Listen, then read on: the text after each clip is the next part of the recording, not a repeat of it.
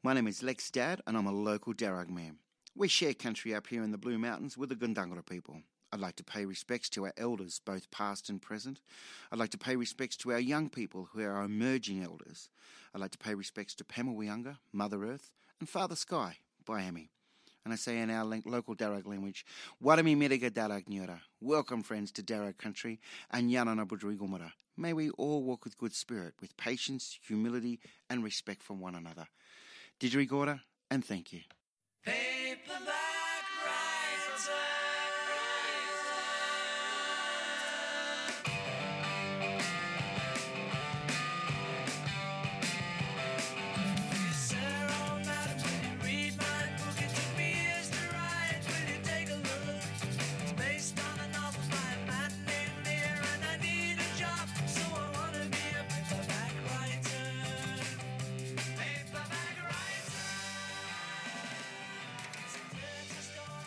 You're listening to Paperback Writer. It's 12:15 on a glorious sunny day in the Blue Mountains. Um, we don't have Catherine here today, but we've got an extra special guest in the shape of Barbara Lepani.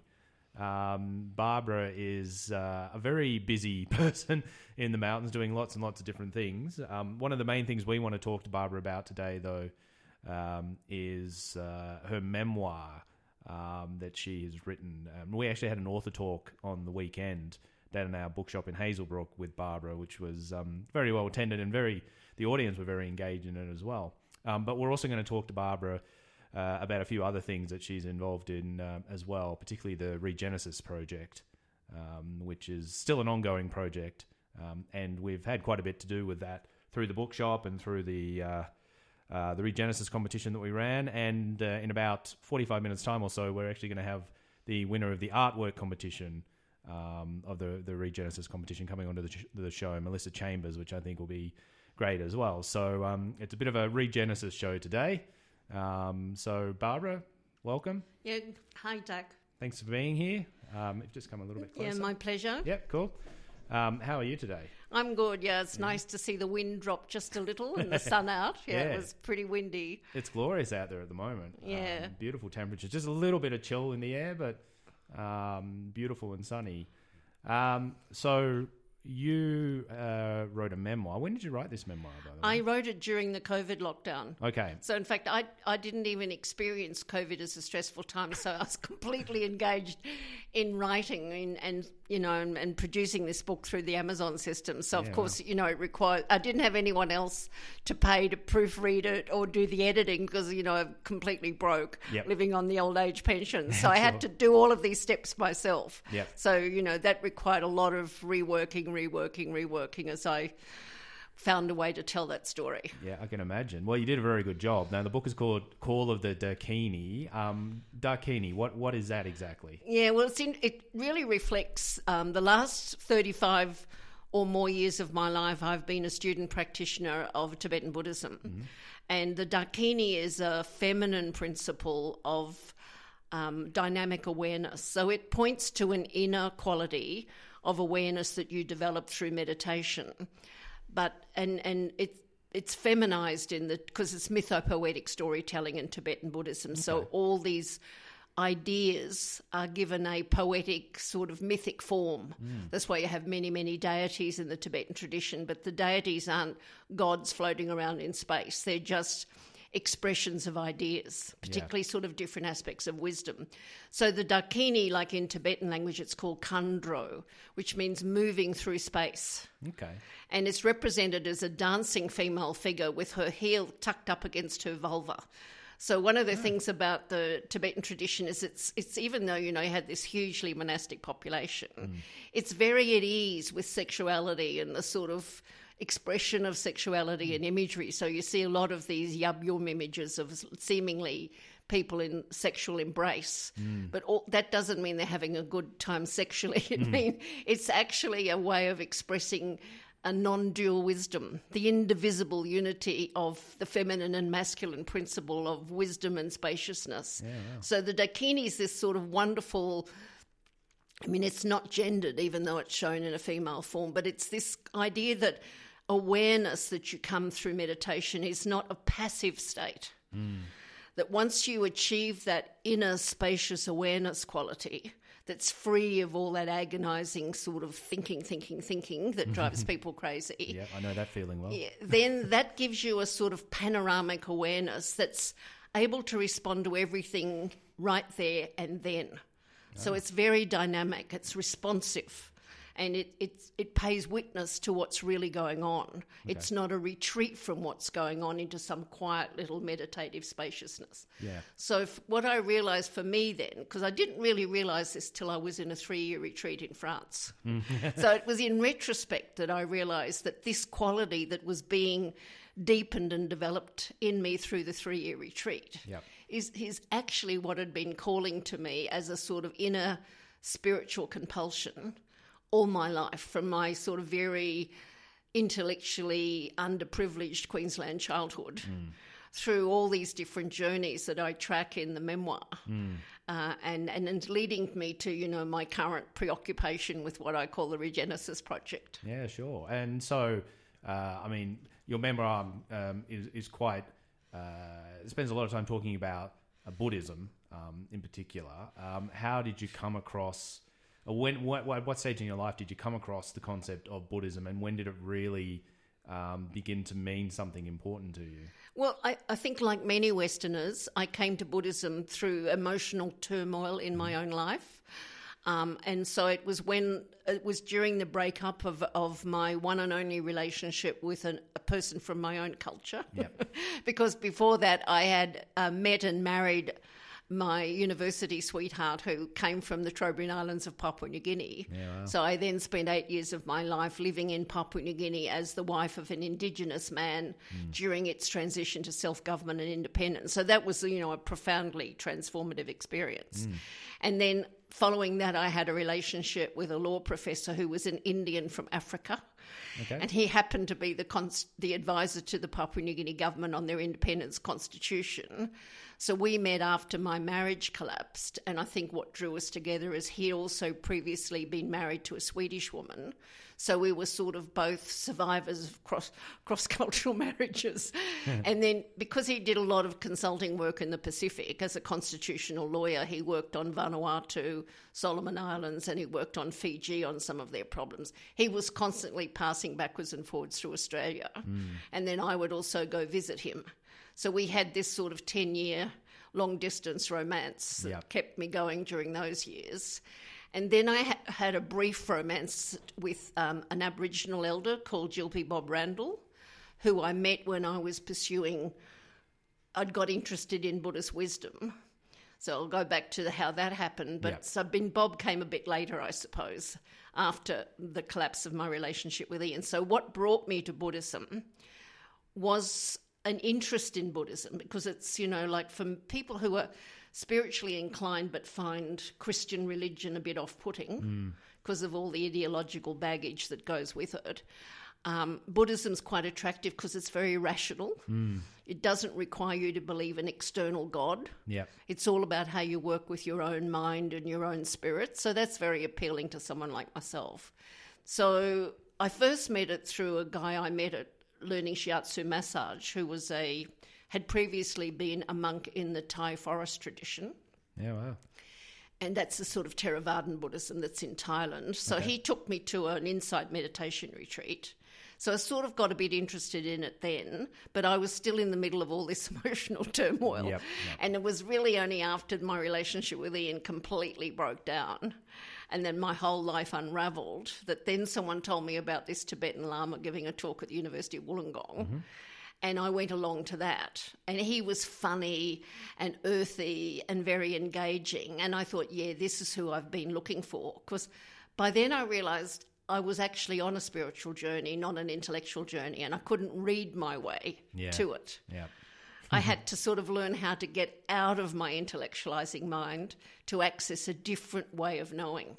Yep. And that required a spiritual teacher who can challenge you and break break through that sort of bubble that you've created around yourself as your way of negotiating the world. Sure. So, I mean, we'll come back to that in a minute. Meeting this um, this monk in Wollongong, but um, did you come from a religious background, or I mean, uh, an intellectual atheist kind of background? Like, I- No, well, my parents, my father's Catholic and my Mm-hmm. mother's Anglican, and they married in the Anglican church. So religion was a very trouble right tense and difficult topic in our house. So Yep. although we went to the Church of England as kids, none of it made any sense to me at all. And the whole atmosphere in the house was very sort of tense around religion. So Yeah, sure. that completely put me off um, organised religion. yeah, And, and and also our house was completely anti-intellectual. There wasn't a book in the house. oh wow, I had no library in my primary school, had no library in my secondary school. I mean, I grew up in Queensland during the Bjelke-Petersen years. Mm. You know, it was an intellectual enough desert. yeah, yeah, that's true. Um, and so uh, we fast forward back to University of Wollongong, and you've gone to what was the name of this monk? Uh, he's not a monk. He's a, what's called a tulku or a um, so a rinpoche, which just sort of literally means precious one, but it means a, a high-ranking lama. A lama means a spiritual teacher in the Tibetan tradition. And his name's Sogyal Rinpoche. Okay. And he, that was in 1985. So it was his first ever visit to Australia. Wow. So some students had met him overseas and invited him to come to Australia. I mean, he, he left Tibet when he was 12, grew up in Sikkim, and then won a scholarship to study at Cambridge University, where he studied comparative religion. So he was he was totally fluent in the English language, and he also knew how to draw comparisons between Tibetan Buddhism and and Christian religion. So it was really helpful in sort of understanding what he was talking about because they're sort of quite complex ideas. Hmm, hmm. Because Tibetan Buddhism is a sort of bridge between religion and psychology. Hmm. So he was fantastically helpful because he could articulate clearly in my own language what, what all this meant. Yeah, that makes You know. sense. Yeah. Would it- uh, would you say there's elements of philosophy within Buddhism? Oh yeah, well? Buddhism's got an extremely elaborate and developed school of philosophy, which comes from India. In fact, one of my great criticisms of the Western cultural tradition is if you can go to a university like Sydney, and in this age of globalism, when you study philosophy in the University of Sydney, you study only the Western canon. And if you want to learn about philosophy and other traditions like mm, Middle Eastern philosophy or Buddhist philosophy, you'd study that in anthropology. okay. You know, it's just crazy because, you know, the Western philosophical canon is just one small slice of the world's attempts to understand the, the meaning of reality and how to know about it. Yeah, that sounds about right. Um, so I guess I mean your background anyway. You've had a bit of um, uh, a variety of interactions with different cultures and um, living in different places. Um, how has that uh, reflected your view of the world now? I guess the fact that uh, you you're practicing Buddhist now. I'm guessing. Yes, yeah. So you've had experience of um, living with different cultures and the like. Uh, So how do you see Buddhism being able to be applied in a country like Australia, which doesn't really? I mean, it does have a a small tradition of um, Buddhist belief going back a while, but it's still a fairly small. Oh, yeah, it's very small. Yeah. And the, I mean, really, if you look at the whole transition of, of translation of Buddhism to the West, you you know, which came to America and Europe, it's mostly sort of well-educated middle-class Yeah. Westerners who Or engage in Buddhism, uh, who are drawn to it because they're either interested in it intellectually, or they're troubled by their emotions. And and um, and they want to understand how to how to better understand their mind and their emotions. And of course, because of that, Buddhism, some aspects of Buddhism, like mindfulness practice, has now become completely mainstreamed into modern psychotherapy Yeah, and sure. psychology. So there's spiritual aspects of Buddhism sometimes get a bit lost in that. You know that it's more than simply mindfulness and being calm Yeah. Yeah. and and that which is a pity. But uh, uh, so where I think, I mean, int- what's interesting for me about the Buddhist tradition in the Tibetan version is I. I guess when I lived, when I married into Papua New Guinea culture and lived there, I was still operating from a Western framework. I was all about bringing development to the third world Yep. and uh, but I was a bit challenged because I married into a local culture that was still intact, like Trobriand Island culture, and my father-in-law. Uh, he was like his. My husband would tell me he had magic, and so I was trying to work out, well, is this magic real or isn't it real or what's going on here? And slowly I came to understand that actually what I'd learned at university that reality is socially constructed Mm-hmm. is actually true. and that these people I was living among actually lived in a parallel reality to me. Yeah. That they were they were sensitive to things happening around them that I was completely um, heavy to, as my father-in-law would say to me. Mm. And but I really only began to take that on board when I was back in Australia Yep. and and then I I call this my journey into the epistemological abyss because it's like, what does it mean to know? Yeah. You know, because I'd been so heavily invested in the Western intellectual framework that this was really exciting, but also very challenging. Yeah. And now, what excites me, you see, is that Australia's at this pivotal point in our history when we're being asked to embrace our ancient cultural heritage, which is based in Aboriginal culture, which has a profoundly different way of experiencing mm-hmm. reality. Mm-hmm. You know, where the whole of the landscape is completely animated, mm-hmm. and where they use dream, the, you know, the concept of the dreaming, which is multi-layered, but it's myth, what I call mythopoetic. Yeah. Yeah. It's storytelling through imagery, which has many, many layers of meaning that you access through ceremonial um, introduction, which involves dance and storytelling. And it's mysterious. It's beyond the ordinary, hmm. you know. And but you you relate to it bodily Yep. and poetically, and it's it sort of sits completely at odds with the whole sort of pragmatism and economic focus Yep. of modern culture. So for me, Buddhism, what Buddhism has given me access to, is that other way of knowing, Yeah. Wow. only encoded in a kind of Tibetan Buddhist framework. Hmm. So I'll give you one example. For example, there's a rock formation here in Katoomba called, which we call Boar's Head Rock, mm-hmm. because it's got a sort of look looks like a bit of a boar's head, which is a pig. Yeah. And one of the Tibetan Rinpoches that comes to visit this area, called Wandrok Rinpoche, he was visiting Narrow Neck Ridge with Auntie Carol, a local Gundungurra mm-hmm. elder, Yep. to show him a sacred site. She's quite close to the Tibetan community here. And when he looked across at this rock formation, it was surrounded by rainbow light. And he said, But that's Vajravarahi. Now, Vajravarahi is again um, an expression of this dynamic Dakini principle Okay. and it's core to my own personal practice. What What was the word again? Um, Vajra. Vajrahari. Okay. So, so like to me, it was just like how exciting. There's Yeah. Vajravarahi just down the road from me, and and Vajravarahi is part of, you know, like the Three Sisters, the rock formation, mm. which is regarded as the eastern extension of the Seven Sisters mm. songline Yep. that goes right across Australia. So when Wandrok Rinpoche said that to Auntie Carol, she looked at him and she said, "But of course." and it's wow. like they're different poetic ways of talking about the same thing Yep. that this idea of the landscape's charged with mystical presence and that if you're alert to it and you know the story and you've in, you've somehow because you've got to work at it you've got to develop a relationship with that story through your own spiritual practice Yep.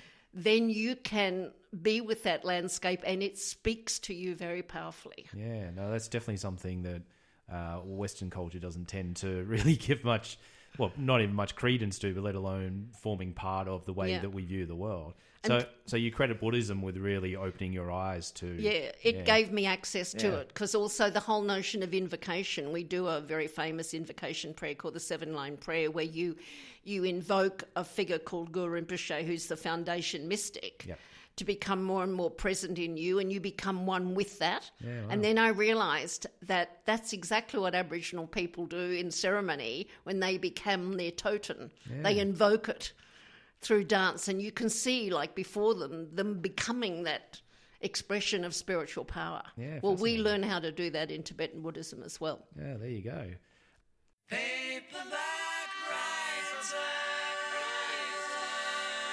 Hello and welcome back to Paperback Writer. Uh, this is Zach. Uh, the time's about twelve forty-three at the moment, and I've also joined by Barbara Lepani, who's been here telling us about her memoir, Call of the Dakini, um, and much more than that, talking about um, Buddhism and um, uh, its relation to uh, Australian Indigenous culture as well.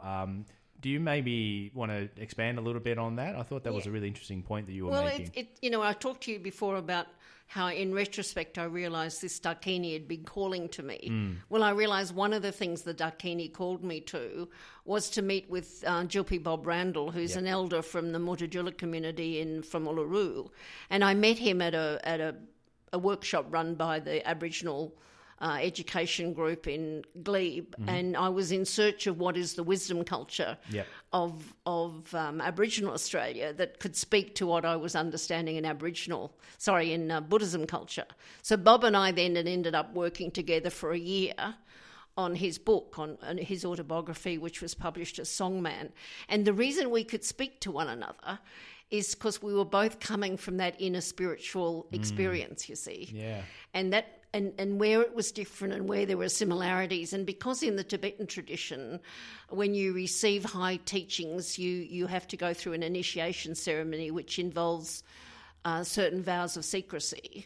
So that you don't talk about something to others who haven't received that teaching. Sure. because it's and Bob explained this in a really beautiful way when I asked him, well, why why is there such secrecy around Aboriginal spiritual knowledge?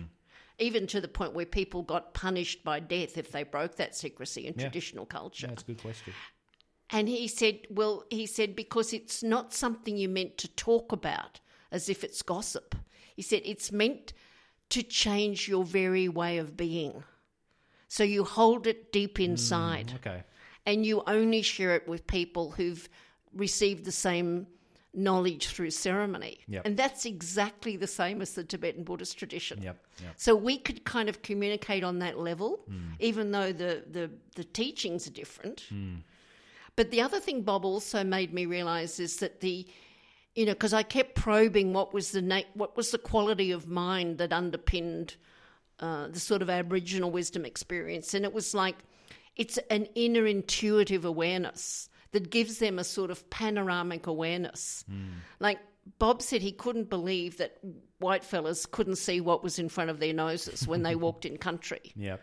You know, he had like he had 180 degree vision, and he was constantly. And he said, you know, we need to be like the spider when he's in his web. He can feel all the vibrations, Yeah. I like reaching out. What's good for you? What's bad for you? You know, we need to live like that. As we need to feel those vibrations. Well, I, if I remember correctly, someone at your author talk on the weekend um, asked a question and kind of alluded to that experience themselves that they felt when they were uh, out in the country somewhere and there were trees being felled uh, a bit further away, um, and they almost kind of felt that experience through being out in the bush and being out in the Yeah. land, which they hadn't as an experience they hadn't really had before in the city. Yeah. uh, is that kind of what you're talking about? Yeah, there? it's a sensibility. yeah, and it, it and it's interesting because it, it's it's related to the quality of just being quietening your mind down Yeah. and listening rather than thinking all the time. Because all of that thinking all the time gets in the hmm. way. But resting in that meditative awareness doesn't stop you thinking. Yep, but it just gives you a different space from which thought can arise that's not full of agonizing trouble stuff you know Yeah. what i mean and, and and that's what i saw this that intuitive awareness that enables aboriginal people to hear country talking to them yep. is strongly developed. I mean, that Aboriginal elder that got Elder of the Year, Rose Ongamatere, she talked about it as dadirri, mm-hmm. you know, the quiet inner listening. Yeah. So th- I think it's such an important quality to develop that's free of religious dogma, Yeah, yeah, you know? yeah. I could see that that doing a lot of good for the world. People, uh, more people adopting that philosophy, I think. Um, and uh, how have have these experiences uh, related to uh, what you're calling the Regenesis project that you're working on at the moment? Yeah, well, what's happened then is I thought, you know, if, if you have this awareness quality, well, well, what's the world telling you right now? Yep. And I mean, uh, to me, we're being provoked by several things at once. Of course, climate change is top of it. Yep. So the Earth's now speaking back to us in very loud language. So the whole sort of white fella idea of continuous economic growth and digging up minerals and extracting wealth from the third world and making ourselves rich through materialism is all coming to a grinding halt. Mm-hmm. You know, people are ravaged by floods and fires. You can't. There was a lot of denial at first, but it can't be denied anymore. Yep. Right. So the Earth's Still talking. a few people trying to deny. Yeah, but of course, yeah. because it's hard to give up this kind of very comfortable materials world. And also the Western belief that we were the triumph of Western civilization Yeah, is yeah. that we had the secret to continuous economic growth and well being through materialism. Yep.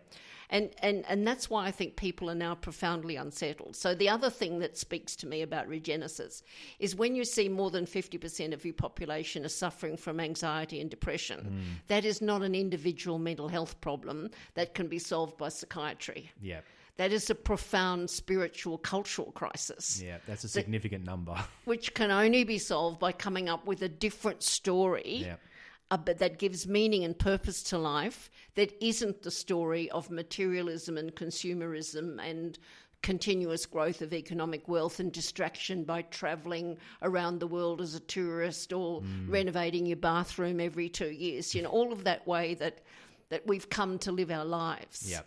And people people can sense it. yeah, As I said to you, the Scanlon report on social cohesion is showing that all of that's falling apart at the moment, and we see it happening in America, and people are scared, yeah, sure. rightly so. Yep.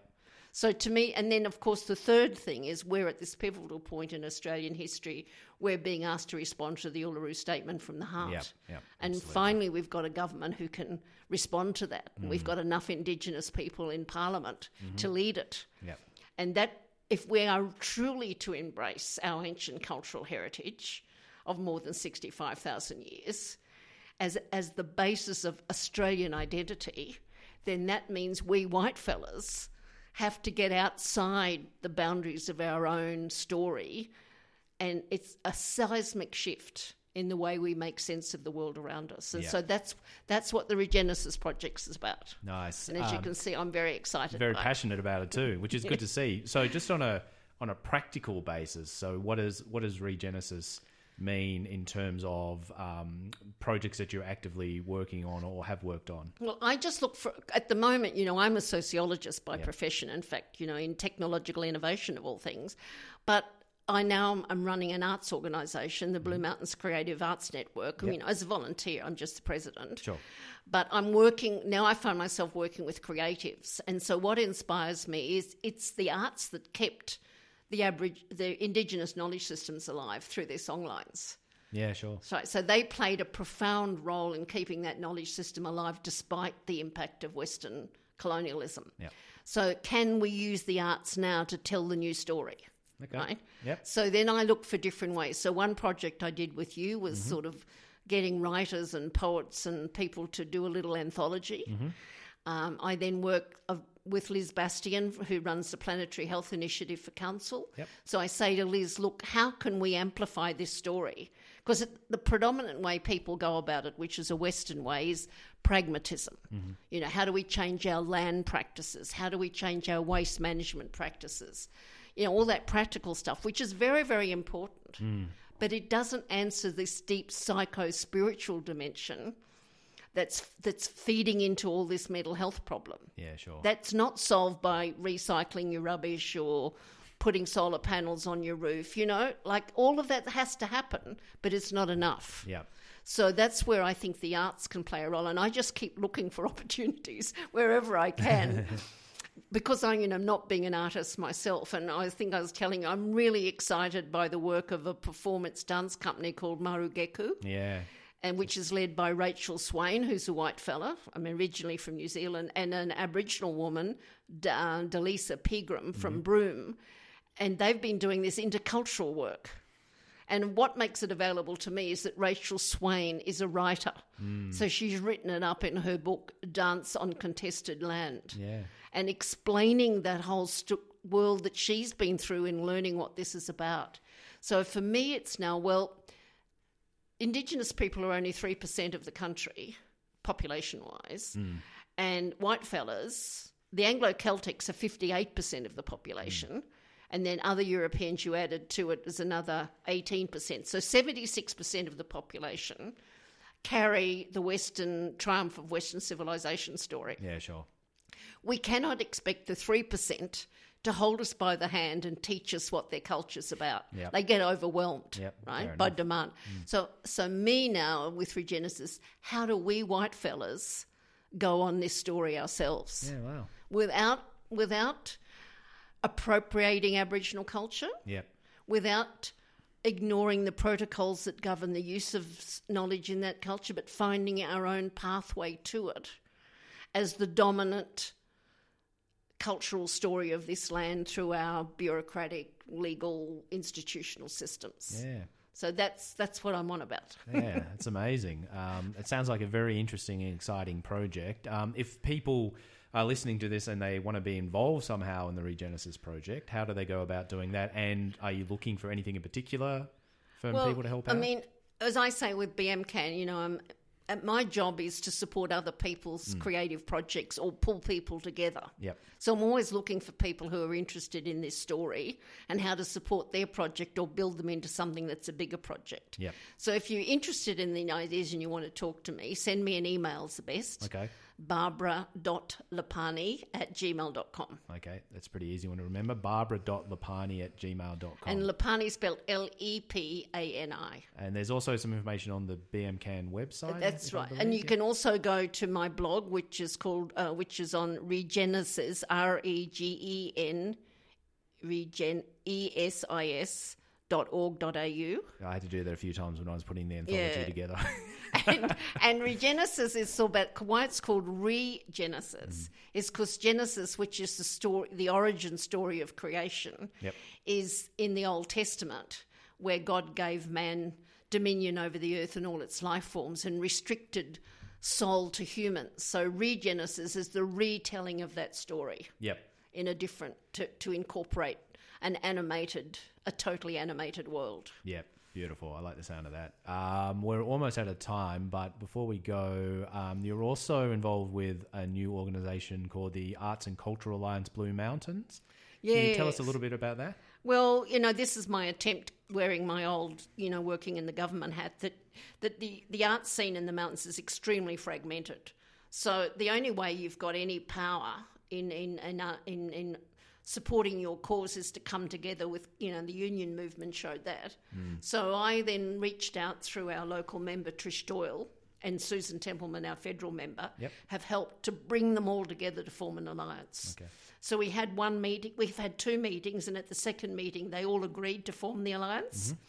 And we put in a submission to the National Cultural Policy. And we've had a meeting with uh, John Graham, MLC, who's the new shadow minister for the arts and the nighttime economy. Yep. So going up to the March New South Wales election, I, I want the, to work with the alliance to pull together. Well, okay, what do we want for the Blue Mountains? What's our pitch? Yep. So that's work in progress. More money Well, the as, trouble a, as a is, start.